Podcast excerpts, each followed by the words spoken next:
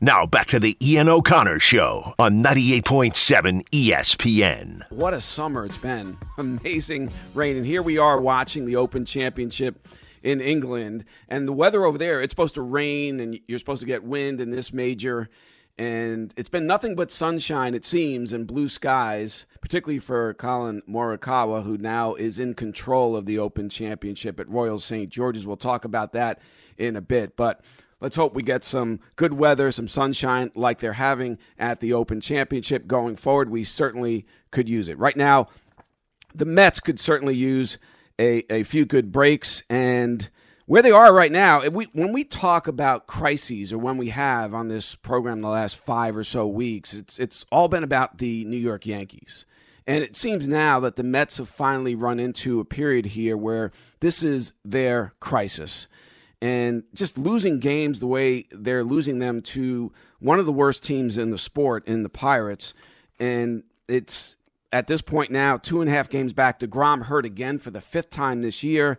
Lindor could be out for who knows how long with the oblique strain. And the Mets, obviously, one of the, right now, the second to last team in Major League Baseball in terms of runs per game, now losing to the worst team in that category in the Pirates. And so this is now a crisis, I think, for the Mets. Only two and a half games up in the division now. Probably, well, if it's not the worst division in baseball, it's it's right there. It is a relatively lame division that they really need to win this year. I thought this was a golden opportunity for them, given the fact that the NL East was as down as it was, having the best pitcher in the sport, having an offense that should be doing a whole lot more than it is right now. And you get back Nimmo, you get back Davis, who had the two home runs last night, and Nimmo, of course, had the home run as well, and put the Mets in position to win the game. They had scored enough runs to win this game, particularly against that team. And Lugo was a disaster. And then, of course, Diaz with two outs in the ninth gives up the walk-off grand slam to Stallings and the Pirates win 9 7 after trailing 6 0. I saw a stat on ESPN.com via the Associated Press that was hard to believe that this year, 314 times in Major League Baseball, a team carried a lead of at least six runs into the eighth inning or later and won all 314 times until last night when the Mets carried a 6 0 lead into the eighth and lost. First time in 315 possibilities that a team would lose in that situation. The Mets, of course, lost that game. You know, before the All Star break, they blew that lead to the Pirates as well. Diaz again. So this is a situation now where uh, Luis Rojas is, and I think he's done a really good job this year. He hasn't been the greatest tactician, but he's a young manager. He's learning.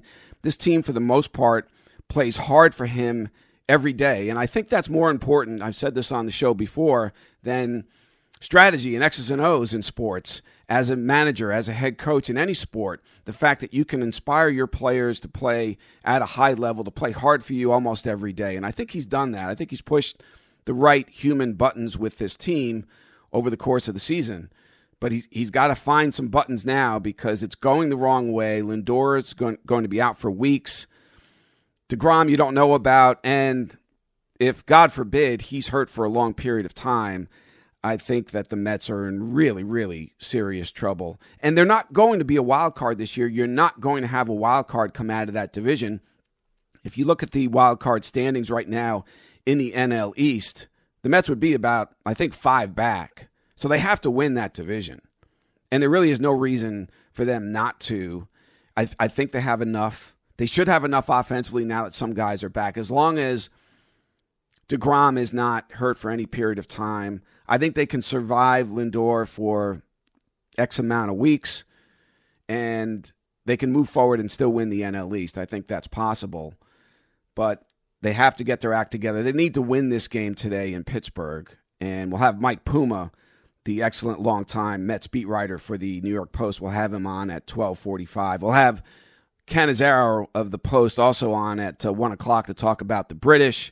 We've got we're hoping for Jeff Van Gundy. He's threatening to call in after he lands today, flying I believe into Milwaukee for Game Six of the NBA Finals. We'll talk about where the Bucks are, where the Suns are after last night's surprising to me anyway, performance by Phoenix. I thought they were going to win that game, hold serve at home, and take it into Milwaukee up 3 2. Of course, that didn't happen. After the first quarter, it sure looked like it was going to happen that way, and it didn't. The Suns were up 16 points at the end of one, got dominated completely in the second quarter, lost the third quarter as well, tried to rally late, and just didn't have enough. And the the problem there, if you are the Phoenix Suns, is you can't have the big three, all three guys with the Bucks score the way they did. You need to contain one of them. That one is probably Holiday because he's so good defensively, and if he's going to score the way he did last night in Game Six Tuesday night, then I think it ends in six. So that's the problem that the Suns face right now finding a way to hold one of the big three down to extend that game to a game uh, series to a game seven in Phoenix and then take your chances there. But talking about the Mets right now, and the phone line is 1 800 919 3776. 1 800 919 3776. We'll also get to Yankees, Red Sox, of course. The Yankees stabilizing their situation a little bit last night. Gerrit Cole, of course, came up big. Rain shortened game. I'm sure Yankee fans were doing a bit of a rain dance, given the fact that the Red Sox had won seven, the first seven meetings this year between these two blood rivals. And Cole, who had the huge moment before the All Star break in Houston, his homecoming, 129 pitches, that complete game masterpiece, now comes back and and backs it up with a great 11 strikeout performance over six innings the Yankees with the rain delay and the postponement suspension of that game win. And they needed that of course. They needed just to find a way to to beat the Red Sox and prove to themselves and their fan base and everyone else that they could actually do it.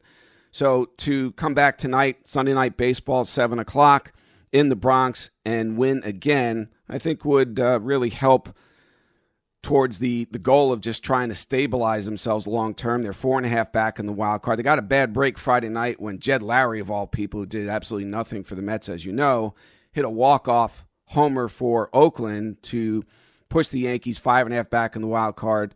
Oakland lost last night. Yankees win, so now they're four and a half back, and that's where you have to look. I, I think catching the Red Sox at this point is unrealistic being eight back still, but with a lot of games against Boston to play, including four in Fenway coming up. So uh, a big opportunity for the Yankees to gain some ground in the postseason race, more in a wild card context, realistically, than in the division. But we'll see how it plays out. The Mets, as I said earlier, this is the first time I feel like they're in a Yankee like crisis situation right now and need to get their act together very quickly.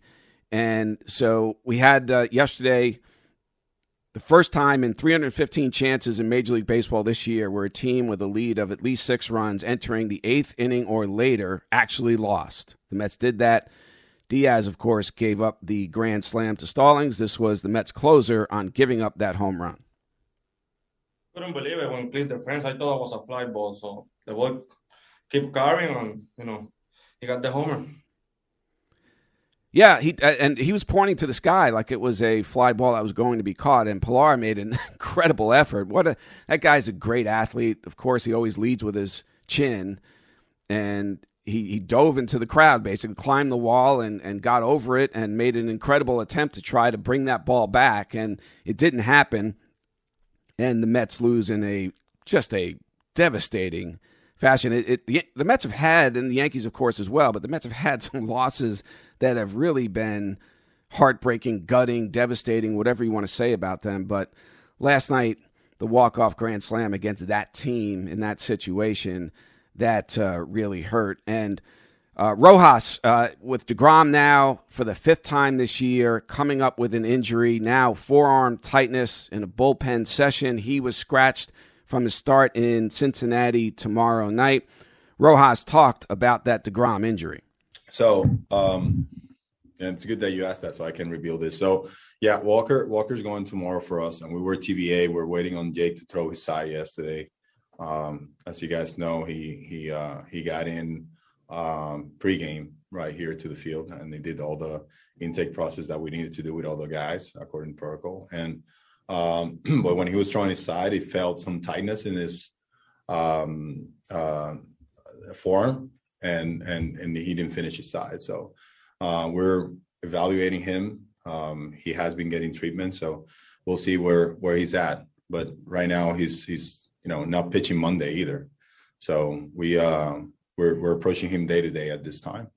Um, but yeah, that's something he told me that he felt it when this is he told me this today by the way i didn't know about this he told me that he felt it on a side that he threw before the break uh, he played catch at home and intended to throw a side there too and he felt the tightness again and he just stopped throwing and he felt that a couple of days off and coming here throwing a side friday he was going to be away because it's some similar it's a similar feel that he has in between starts sometimes with forearm tightness but goes away but this time hasn't gone away and that's why right now he's just getting treatment. Now, if you recall, I was one of the voices around here who felt that a few weeks ago, even longer than that, the Mets should have closed him down for just a few weeks, let his body recover fully and heal. And he's had all these right side issues. And it seems to me when you have an asset, a franchise player that valuable, that you try to do everything you can to protect it at all costs and be as careful with it as possible. And so I don't know where they are with DeGrom and if he can make it through this season. But these now these five injuries that have popped up over time really have to concern you as a Mets fan counting on making the postseason. The only route to it, it seems, for the Mets is to win a very winnable NL East. They are the only team now over 500 in that division, but their divisional lead is down to two and a half games. And to lose to the Pirates, 20 games under 500, but now four and two against the Mets this year. You're talking again about the lowest scoring team in Major League Baseball. The Mets are second to last in that category, but still, you need to win these games. Now that you have back Davis, who had the two two run homers, Nimmo with the homer that you thought gave them the cushion they would need, and then of course it was not to be. Lindor being out for as long, we don't know how long, but oblique strains are very delicate situations and it's very difficult to come back from them. This could take, who knows, a month longer. We'll see how it plays out. This was Lindor on his injury. This is the first time that something like this happens in my career. Um, I I don't have any timetable to guess. I would love to say I'm day to day, but I'm not. Uh, this is more like maybe week to week um, at the beginning and then see how how I bounce back. Um, God is in control. He he's gonna dictate how long I'm I'm gonna be out for. I'm gonna work as hard as I can to try to be back um, for sure. All right, so we'll see how that injury plays out in terms of how long Lindor is out, and the Mets will miss him, but they do have enough with some of these guys back, I think, to stay on top of a weak division in the NL East. Ian O'Connor, 98.7 ESPN. We're also talking about the Open Championship. Morikawa with a three-shot lead over Oosthuizen and Spieth. Oosthuizen had some uh, bunker issues earlier in his round. He had the lead, of course, entering today. A guy who historically finishes second in these things, and he did win the Open Championship at St. Andrew 11 years ago. That's his one and only major. I know he's never won in the United States at all, but he has some European Tour victories and has the one major. But his specialty is finishing second in the big ones. And it looks like he's on track maybe to do that or finish third, depending on where Spieth ends up. Now, Jordan Spieth last won a major in 2017 at the Open, and so it's been a while for him. It's interesting with these young golf superstars, Spieth, Rory McIlroy. We thought those guys would have more majors now. They have they have a lot given their age, but I think the the age of Tiger Woods, the standard he set, maybe elevated expectations for the stars that came behind him, and it was a great reminder, perhaps, that both of those guys have stalled. Rory to a great de- degree, he hasn't won a major in seven years and we're talking about him. We were back then winning 10 or more. Same thing, I think, with Spieth. But Tiger Woods, there's never going to be anything like him again in our lifetime in golf. Spieth just got a birdie, so he's now two behind Morikawa with a chance maybe to catch him with about six holes to play. So, uh, yeah, but Tiger Woods, he set the bar so high that I think the really special young players coming behind him maybe suffered against that when measured against that expectation. You could throw Koepka in there as well. Uh, these guys, Spieth, Rory particularly, have stalled in their pursuit. I know Rory publicly talked about winning double figure majors. Koepka did as well. So they have plenty of years ahead of them to try to do that, but it is so hard in golf to win one major, never mind 10. Of course, Tiger at 15, Jack Nicklaus with the record at 18.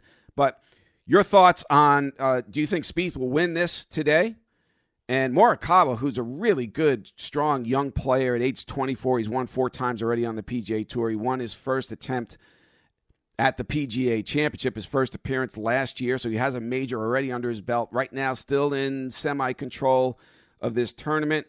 If you have a thought on where you think this British is heading, give us a call at 1 800 919 3776. Also on the Mets. If you're a Mets fan, how concerned are you right now about this team and where it's heading? Now back to the Ian O'Connor Show on 98.7 ESPN. We're talking about the Mets. We're talking about the Open Championship, about the NBA Finals. We'll get to Yankees, Red Sox in a little bit. Mike Puma, the outstanding Mets beat writer of the Post, will join us at 1245. Mark Cannizzaro, his colleague on the Open Championship right now, Morikawa in – not really in total control. He's only got a two shot lead over Jordan Spieth, trying to win his first major since 2017. But on the Mets, it is a I, think a situation that's pretty dire right now with DeGrom hurt again, Lindor out for who knows how long with the oblique, the Mets losing in a heartbreaking fashion last night, the walk-off grand slam surrendered by Diaz to Jacob Stallings with two outs in the ninth. As I mentioned earlier, 314 times Major League Baseball teams were in that position, entering the eighth inning or later with at least a six run lead, and all 314 times that team won until the Mets blew that lead last night late in Pittsburgh. So I think that uh, they need to stabilize themselves like the Yankees did. I think the Yankees did to some extent last night. Cole with a second straight really strong performance. Uh, obviously, the one before the All Star break, 129 pitches in his Houston homecoming. And then following that up with a rain delayed victory last night, 11 strikeouts in six innings, shutting down the Red Sox when he needed to in a in a big way because the Yankees had lost the first seven meetings to their blood rival, a team now that looks like will go ahead and win that division. Eight games up now on the Yankees, who are four and a half back in the wild card, and I think that's where they need to focus their attention on as far as trying to make the postseason tournament. Ian O'Connor, 98.7 ESPN. And JD Davis was asked about whether that negative injury news had an impact on his team. You know, obviously having Francisco go down and Jacob go down, um, but uh, I mean, it has put a little bit of damper on things. But we've dealt with some crazy adversity. This group, um, and you know hopefully they can get back you know as soon as possible. Um, and but um, you know we went into this game you know with, uh, with a ton of confidence and just a little swagger among us and just to try to go out there and win a ball game. Um, to say that it kind of domino effect or put a damper on that not really. We're not really playing game and worrying about people who are injured and whatnot. So um, it does suck for in that standpoint but it is what it is um, this this kind of loss is, yeah. Yeah, it hurts, particularly against that team. And the Mets now four times against one of the worst teams in the sport. So they need to find a way today to right themselves. And uh, also, the the Phoenix Suns, they're in a, a, more dire situation. They now have to win two sudden death games. And who would have thunk it, really, when you looked at the regular season, the Suns being the stronger team, winning 51 games. What did the Bucks win? I think 46. The Suns beat them twice during the regular season, though they were very close games. But the Suns did prevail in those games and then took the 2 0 lead in pretty convincing style to start the NBA Finals. I have to say, I, am surprised that Milwaukee responded the way it did. Winning two at home, okay, I could see that. But, but I really thought the Suns would bounce back and take control of this finals in game five at home last night. And the opposite happened. Now they get out of the gate with that 16 point lead, and you're feeling pretty good if you're a Suns fan. And, and then all of a sudden, they just got dominated in the second quarter and, and really in the third as well. And the problem that they're facing right now is Giannis and Middleton will get theirs. But when Holiday gets his as well, I don't think the Suns can win this series. I think it's amazing, and, and it's a game of inches in every sport, right? And when you think about where Milwaukee was in game seven at the end against Brooklyn in the Eastern Conference semis, when KD had his toe on the line, and I was across the way in, in Barclays Center, and from where my vantage point where I was sitting behind the other basket, about halfway up the arena, it looked like a three. I obviously, from where I was sitting, could not see exactly where his big toe was, and it was on the line. But as he said, if my big blank foot wasn't so big, an inch or two shorter, he sends the Bucks home. And who knows? I think the Bucks make big changes. Budenholzer maybe gets fired, and because he had his big toe on the line, Durant for an amazing shot, one of the best game seven or any big shots I've seen in a postseason situation. I've been watching the NBA for more than 40 years, 45 years. That and I asked Durant afterward if that was maybe his biggest shot, and he dismissed it. Said, "No way, I've had much bigger than that." But when you think about it, Game Seven, down two, you need to make to just get into overtime and to make a shot like that. You're backpedaling away from it, almost falling out of bounds. It goes in, and I, I just don't remember. I know he's won championships, but that was, I think, as big a shot as he's ever made, given the circumstances at the time. Now, had they won the game, maybe he would have felt personally different about it. But uh, at that moment in that uh, situation where he felt the sting of defeat, he couldn't really embrace it as his biggest or one of his biggest shots. And then Holiday has the great stop on him in overtime. Jrue Holiday is just one of the best defenders in the world, pound for pound, inch for inch. He's just such a strong guard when defending you. He's just one of those guys, if you're a guard in the NBA, you just don't want to see him around you because he just makes life difficult. And that's fine on the defensive end. What you don't want is him going for 27 on the offensive end and 13 assists and outplaying Chris Paul, who had a pretty good game and came up big late. But right now, when you have all three guys going, Phoenix Suns can't win that game. And they can't win the series if that continues. So that has to change.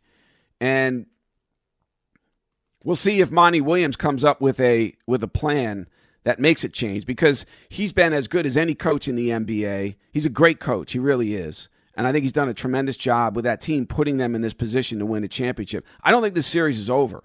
I do think Phoenix can win game 6 on the road just like the Bucks won game 5 on the road.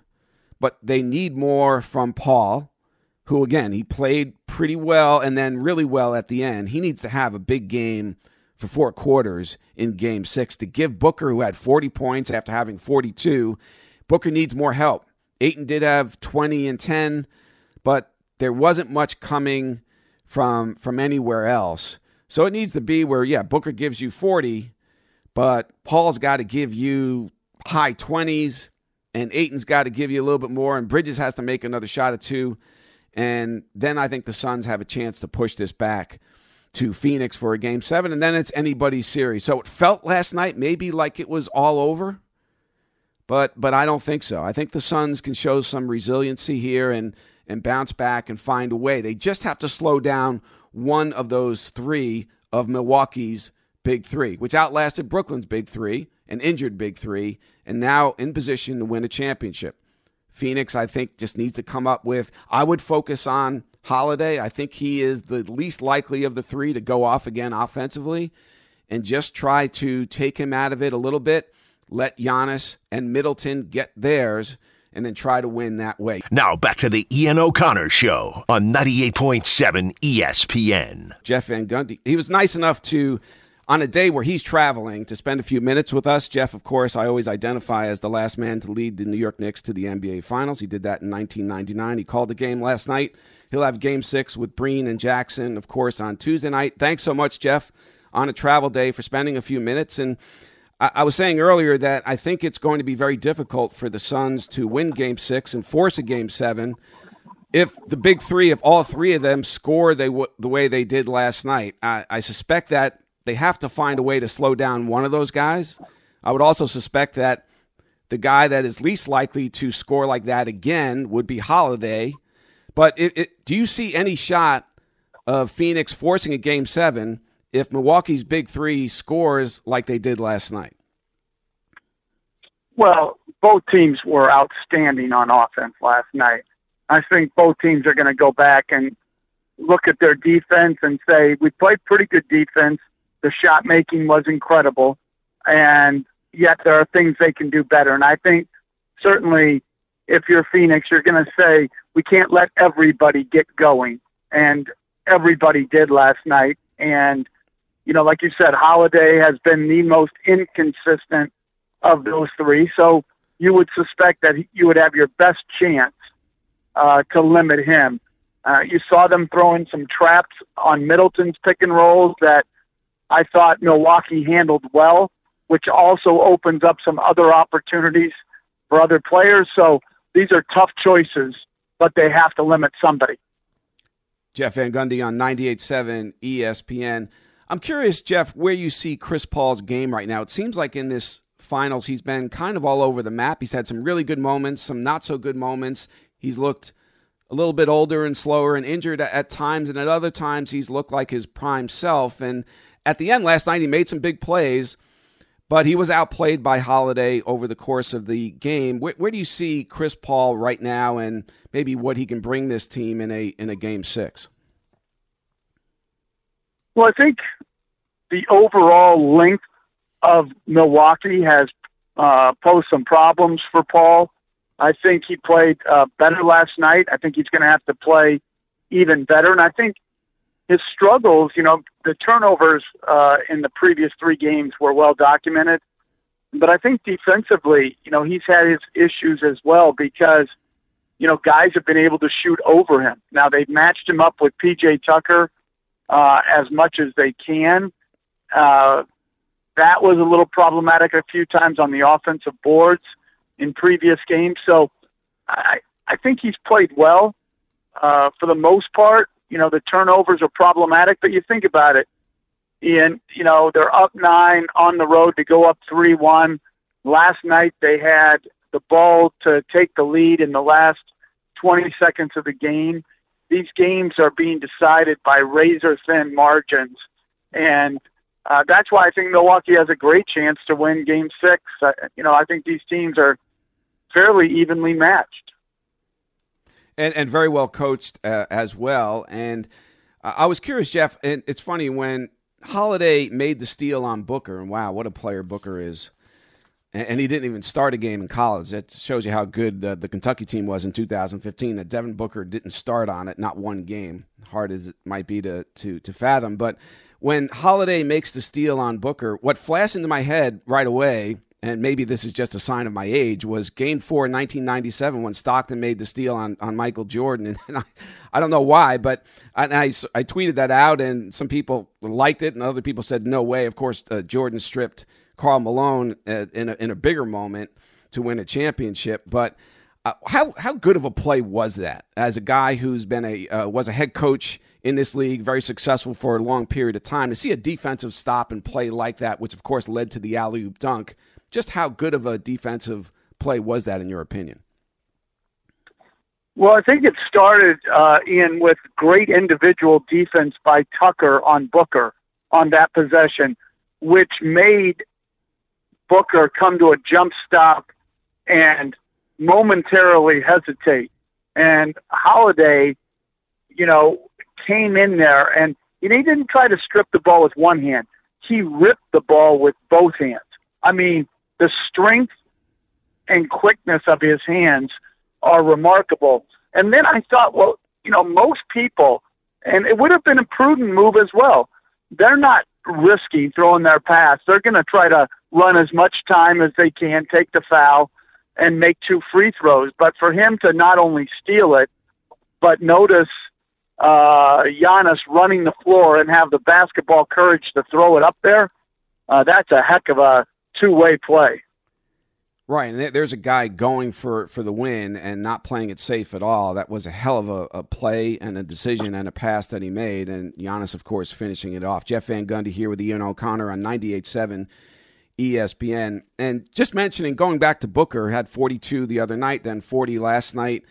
And I did. I watched him live at Kentucky. I saw him play live three times. I did not see an NBA superstar, and not only because Calipari was using him off the bench, I did not see this kind of talent, athleticism, playmaking in him. I, I figured he'd be a good NBA player, but not this. Just what is his upside, Jeff, in your estimation? Well, he's a star. I mean, a star of stars. Like the ability to score.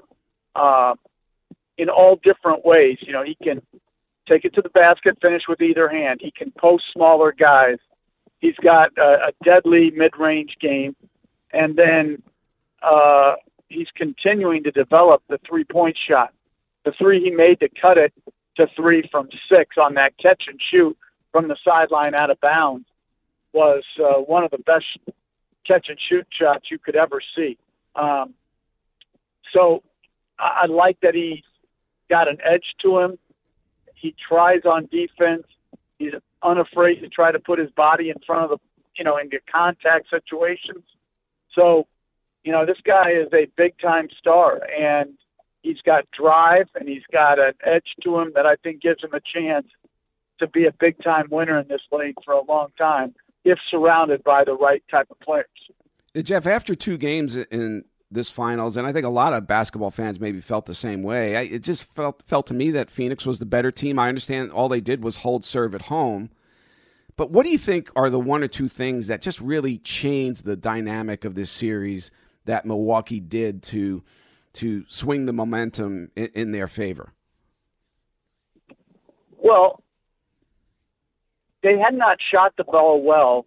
Um, obviously, last night they shot it great, but prior to that, they hadn't shot it well, but what they had done well, they got to the free throw line more than Phoenix. They had hurt them on the offensive boards, had double the offensive rebounds of Phoenix, and they were averaging going into last night four less turnovers than Phoenix a game. That type of possession game allows you to, to sometimes shoot a little bit worse than your opponent, but still find ways to win. And if you look at that game four victory, down nine going into the fourth, not a lot going right for them. And because of all those possession battles that they won, they gave themselves a chance for Middleton uh, to come through and Giannis to make the big block. So uh, I think it's that, you know, it's under talked about, but those are the things that can keep you in games. Jeff Van Gundy on 98.7 ESPN. Jeff, of course, has the game Game six Tuesday night with Mike Breen and Mark Jackson on ABC. Uh, final thing, Jeff, if you just looked at right now where Phoenix is, I, I don't think they suspected they'd be down three two going into a game six on the road. But just as the Bucks won a game five in Phoenix, I think certainly the Suns can win a game six in Milwaukee and then turn it into an anything or anything goes game seven in the desert. What do you think is maybe the one thing that the Suns have to do Tuesday night to get this back to a game seven? Well, I think, again, I think when you have home court advantage, in the last four minutes, five minutes of a game, it's, it's a huge advantage. But you have to do the work uh, to get yourself in a position to win the game to allow your crowd to help you. I think oftentimes we talk in these ideas that you know, they have home court advantage and, you know, the crowd and all that. And I think it's misunderstood that you're just, you know, and, and if Milwaukee makes that mistake that, you know, because they're home, it's all fine, then, you know, it's going to put Phoenix in a better mindset. I think Phoenix also has to um, come out right away and set a tone defensively. I loved what they did in the first quarter. I thought Bridges uh, was terrific against uh, Middleton. He was up and into him. They made Milwaukee uncomfortable. Um, but when both teams rested their star to start the second, Booker for six minutes or around that many minutes, same with Giannis. Uh, Milwaukee unexpectedly made a great run. And so um, I think you're going to see Booker's rest time be even smaller than it has been. Um, it's going to be quick and efficient, uh, but he's going to have to be great. Chris Paul's going to have to be great, and Ayton, as well as defensively. You know, one final note, Jeff. I don't know if you agree or not, but I think one player who almost never gets talked about nationally, and it's funny because I saw him play against Devin Booker in the NCAA tournament uh, at Notre Dame. Pat Connaughton. I think he's a really good NBA player. He had 14 points last night, six rebounds. Just a plays good defense, doesn't make mistakes, athletic, just does a lot of things. How important is a guy like that off the bench for Milwaukee as they try to close out a championship? Well, you think about it, he's become he's like you said, he's a good player, and he's become even more important because of the loss of Donte DiVincenzo, mm-hmm. which negated a starter from Milwaukee for the entire uh, last, you know, for the whole playoffs and part of the regular season. And they have never really been able to find a, a guard replacement. Um, and so last night in the second half, they went to seven guys just playing Portis and Connaughton and Connaughton, like you said, his combination of three point uh, shooting, which opens up the floor. He is a, a terrific guard rebounder in traffic, and he has got a competitive disposition and poise that allows him to play well in big moments. And so um, he has been a great, great addition to this team over the last couple years. He's gotten more opportunity in Milwaukee than he got in Portland, and um, he's pure of heart, and you can tell by the way he just gives up of himself to the game, and I'm happy for his success. All right, Jeff Van Gundy has Game Six on ABC Tuesday night with Mike Breen and Mark Jackson. Jeff, uh, particularly on a travel day, thanks so much for your time and insight. You got it. Take care, Ian. Okay, Mike Puma, my teammate at the Post, has been a terrific beat writer covering the Mets for a number of years, knows them more than anyone. So, Mike, appreciate the time in Pittsburgh today for that start coming up here in a little bit. Is it a crisis in your opinion, Mike? Uh, they're still in first place, two and a half games up in a weak division, but with Lindor out, Degrom hurt again, losing four games here to the Pirates over the last uh, six meetings. Where are the Mets right now in your estimation? Yeah, I think I would put it into a little bit of the crisis category. I mean, in the last, uh, you know, 24 plus hours here, you've, you've two biggest stars to the injuries list, Francisco Lindor, who was uh, just starting to come around offensively, was, was looking good at the plate here in July, and you know, been playing great defense all year. Now Jacob Degrom, uh, you know, comes back from the All Star break, has some tightness in his right forearm. They don't, you know, they don't know when he's going to start throwing again. So, yeah, I, I think when you, you, you put your two biggest stars on the injured list uh, in back-to-back days, and you've lost consecutive games to the last place Pirates, uh, it qualifies as a crisis. Mike, when you look at the postseason possibilities for the Mets, I, I, don't think a wild card is coming out of that division. So it appears to me they have to win the NL East to get in given assuming that Degrom is not out for any length of time and that uh, Lindor maybe he's out for a few weeks, not seven weeks, but more like three. And we know an oblique that's a delicate thing, and who knows how long that's going to take to heal. But assuming he's not out for a really long period of time, do you think the Mets still have enough to win this division? I, I think they do have enough to win this division now. So those are you know two big things you just mentioned. How long Degrom and uh, Lindor are out. Lindor's oblique strain has been classified as grade two, which is moderate. Yet you know you're probably looking at at least a month. You know, but you never know with those things. Um, you know, the biggest thing is that they, they've got to get the guys who have been underperforming to perform at, at, at the level they're accustomed to. Dominic Smith uh, is having a down season. Michael Conforto hovering around the 200 mark. Uh, now they just got J.D. Davis back the other night, and he he, he looked good uh, yesterday, hitting two home runs. But they, they they've got to get that offense going, you know, with the guys they have here before they can start thinking about uh, you know who could potentially help them maybe at the trade deadline. The bullpen obviously was a, a big issue last night. Lugo was a disaster. And Diaz, who'd been good pretty much all year, though he's had now two really bad moments against the Pirates. But Diaz hadn't given up a home run in, what was it, 48 plus innings. and dating back to last year, which I think was the longest streak in the majors. He gives up the walk-off grand slam, and I know you're not in the clubhouse in the Zoom era during the pandemic, but could you get a sense of how devastating that defeat felt to the Mets after it happened? Yeah, you could you could hear it a little bit in their voices afterwards. And, you know, this, this is let's not forget now uh, with Diaz, this is the, the second straight timeout against the Pirates. To go back to that Sunday game at Citi Field that closed the first half, and and that was quite a gut punch to give that one up. And this one just happened so quickly. It was boom, boom, boom, and then you know that that ball disappeared behind the left field fence. So, you know they, they've lost you know three straight games in the Pirates here, dating back before the All Star break, and, and two of them have been uh, really shocking losses. The kind of you know, I call them soul crushing losses. Uh, the, the two they've sustained there.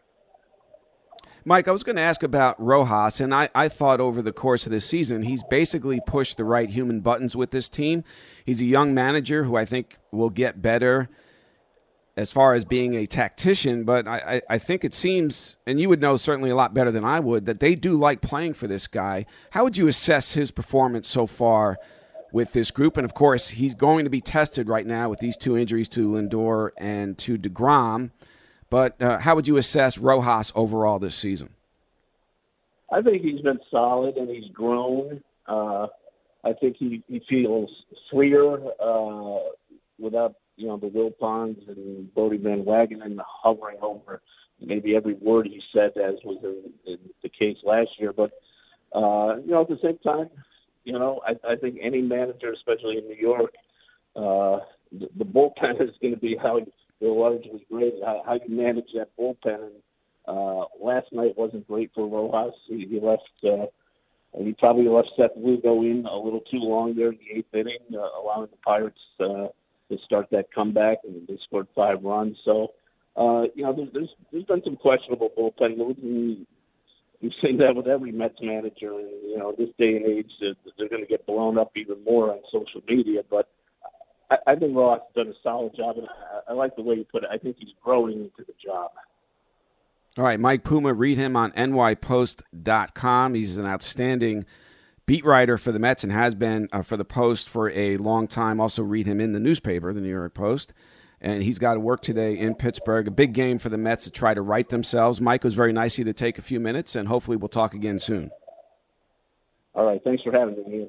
Okay, Mike Puma. Now back to the Ian O'Connor Show on 98.7 ESPN. It's now 6 1 Pittsburgh. Mets have two men on. Conforto up in the third with two outs. Uh, Conforto has just had a really difficult time this year trying to get on track. This would be a great time for a three run homer to make it a 6 4 game. But yeah, Conforto is one of the main reasons the Mets are in a crisis situation right now, as we discussed earlier. Two and a half up in the division. In a division they should be controlling to a greater degree right now, having lost four recent games here to the Pirates and not a good situation. They need to get out of it with Lindor out for weeks now. DeGrom with another injury. We don't know what that will lead to, when he will be back. Hopefully, much sooner than later. And it's only one start that he misses the start that he would have made tomorrow night in Cincinnati. Ian O'Connor, and it's 98.7 ESPN. And this 98.7 ESPN leaderboard update is brought to you by PGA Tour Superstores. Collin Morikawa at age 24 has won his second major championship at the Open Championship with a 66 of 4 under 66 today for a total of uh, 15 under 265 at Royal St. George's. He beat Jordan Spieth, who hasn't won a major since 2017, by two shots. Jon Rahm was four back. Jon Rahm, of course, won the U.S. Open. Oosthuizen, who won the Open Championship in 2010 and has a long history of second place finishes in majors. He also was four back at 11 under. Koepka tried to make a run he finished at eight under, and DJ was at seven under. So Morikawa with a really now is is that generation is the guy emerging out of the pack here with two majors at his age and a chance to add on next year and get on a real roll. And at some point, somebody here, and I know Koepka has talked about it, and Rory McIlroy has talked about getting to double figures. The next person behind Tiger to try to make a run at 10. It'll be interesting to see who that is. Koepka has wanted he said publicly at the PGA a couple years ago that he was going to do it. That was his goal. We'll see. He's at, he's at uh, Koepka has four majors. Spieth has three. Rory has four, but hasn't won in seven years. And that's the leaderboard update brought to you by PGA Tour Superstores. Shop with the pros at your New York or New Jersey area PGA Tour Superstores, the home for golf pros and beginners. Your thoughts on the Knicks, what they should do this summer at the point guard spot? 1 800 919 3776. Let's go to Rich in Poughkeepsie. Rich, your thoughts on the Knicks and Lonzo Ball. Go ahead, Rich. Yes, sir. I think uh, the Knicks should be looking at Lonzo Ball. Uh, we don't got to trade up anything, no assets. Uh, Knicks fans who want to keep our young players, that's you know that's a check mark on for that. Um, other than that, you know, Lonzo Ball's a good three point shooter, facilitator. Maybe can open up the Knicks, running running gun basically, unlock Obi a little bit, and go from there. He's a big point guard. Don't got to trade nothing for Sexton. Don't got to do anything much. Just you know, see Pelicans don't want him. So see, we can basically lowball him a little bit. You know, give him a decent contract, and I think that would help and also attract another star to come to the Knicks. Well, one thing, and thanks for the call. Uh, one thing I like, Rich. One thing I like about Lonzo Ball, among others, uh, I'm a Lonzo Ball guy for the most part, is his three point percentage has improved pretty much every year. 30% year one, 33% year two, 37.5 year three, 37.8 year four. So a little improvement in his fourth season. I guess the question is is Zion Williamson going to push management to bring him back? And I don't know the answer to that question. I don't know what Zion Williamson really truly feels about Lonzo Ball as a potential championship piece in New Orleans, or even if Zion Williamson deep down plans on being there for, for many years. But yeah, the Knicks, it wouldn't cost assets. The, New Orleans would have a chance, since he's only a restricted free agent, to match that. But we'll see how it plays out. And that is a distinct possibility. I would say that Dinwiddie is a possibility. Chris Paul's out there as well. Some people think that is Bobby Marks, the former Nets executive, now a salary cap and league expert for ESPN. He believes that Chris Paul and Knicks, that's a serious thing. That that's probably the only team outside of Phoenix that Chris Paul will seriously entertain. And I asked Bobby Marks last week if he had to put $20 down on, and I named the available point guards in free agency, who would he bet on as far as starting the season for the Knicks next year? And he picked Chris Paul. Jason in Hamburg, you have a thought on the Knicks and what they should do at the point guard spot. Go ahead, Jason. What's up, my man?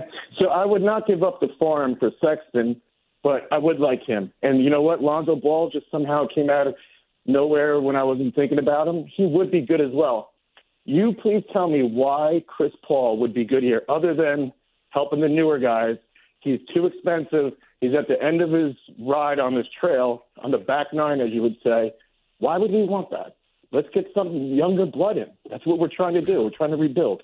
Well, I'm not. I'm not opposed to some of the younger point guards. If the Knicks can get Collin Sexton without giving up a ton of assets, or if they can get Lonzo Ball and, and New Orleans doesn't match, or even Dinwiddie, who I think is is a really good player, and he's coming off an injury, I have no problem with that because it's an upgrade no matter how you look at it. And Chris Paul to me still has some Agreed. some really good basketball left. I'm not going to cry a river of tears if the Knicks don't sign him. But I think that's I I still think he's a very viable guy. I think through the postseason, listen, he's helped lead a team to he's two games away from winning a championship as the starting point guard and a very important piece on, on a Phoenix Suns team that still has a chance to win the whole thing. So to suggest that it's kind of crazy to think of Chris Paul at age 36, he's never been a guy who's relied on athleticism. And he's he's just not one of those. He's not No. like Russell Westbrook or John Wall or one of these high flying point guards uh, Ja Morant. He's not. He's never been like that. So he he is going to age pretty gracefully. And do I think it's possible that if you sign him for three years, he only gives you two really good years and then one so-so year? Yeah, I think that's possible. But I still think the benefits. But your words is viable. He's pretty expensive for viable.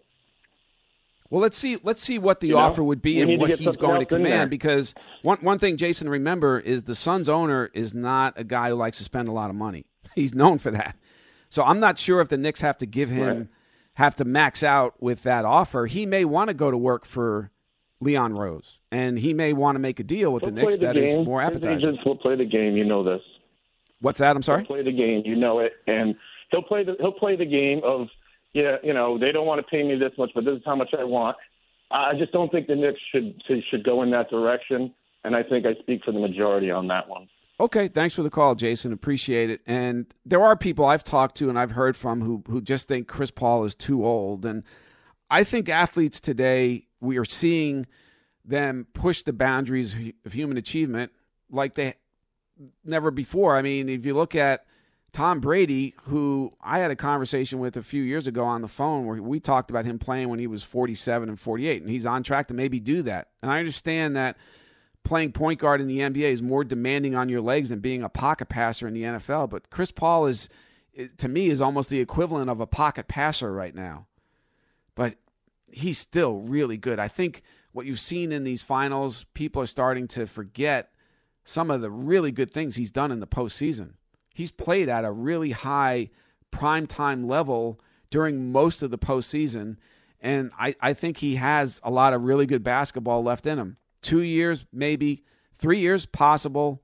So let's see if the Knicks make a push and if Chris Paul entertains it. But if they get one of these younger point guards who have a lot of ability, like a Sexton, a Lonzo Ball, a Dinwiddie, hey, I'd have no problem with that. That is definitely an upgrade. Your thoughts on the Knicks, what they should do this summer, particularly at the point guard spot? That's where they need a major upgrade more than any other position, I think, in the minds of most Knicks fans. Also on the Mets, are they indeed falling apart? Now back to the Ian O'Connor Show on 98.7 ESPN.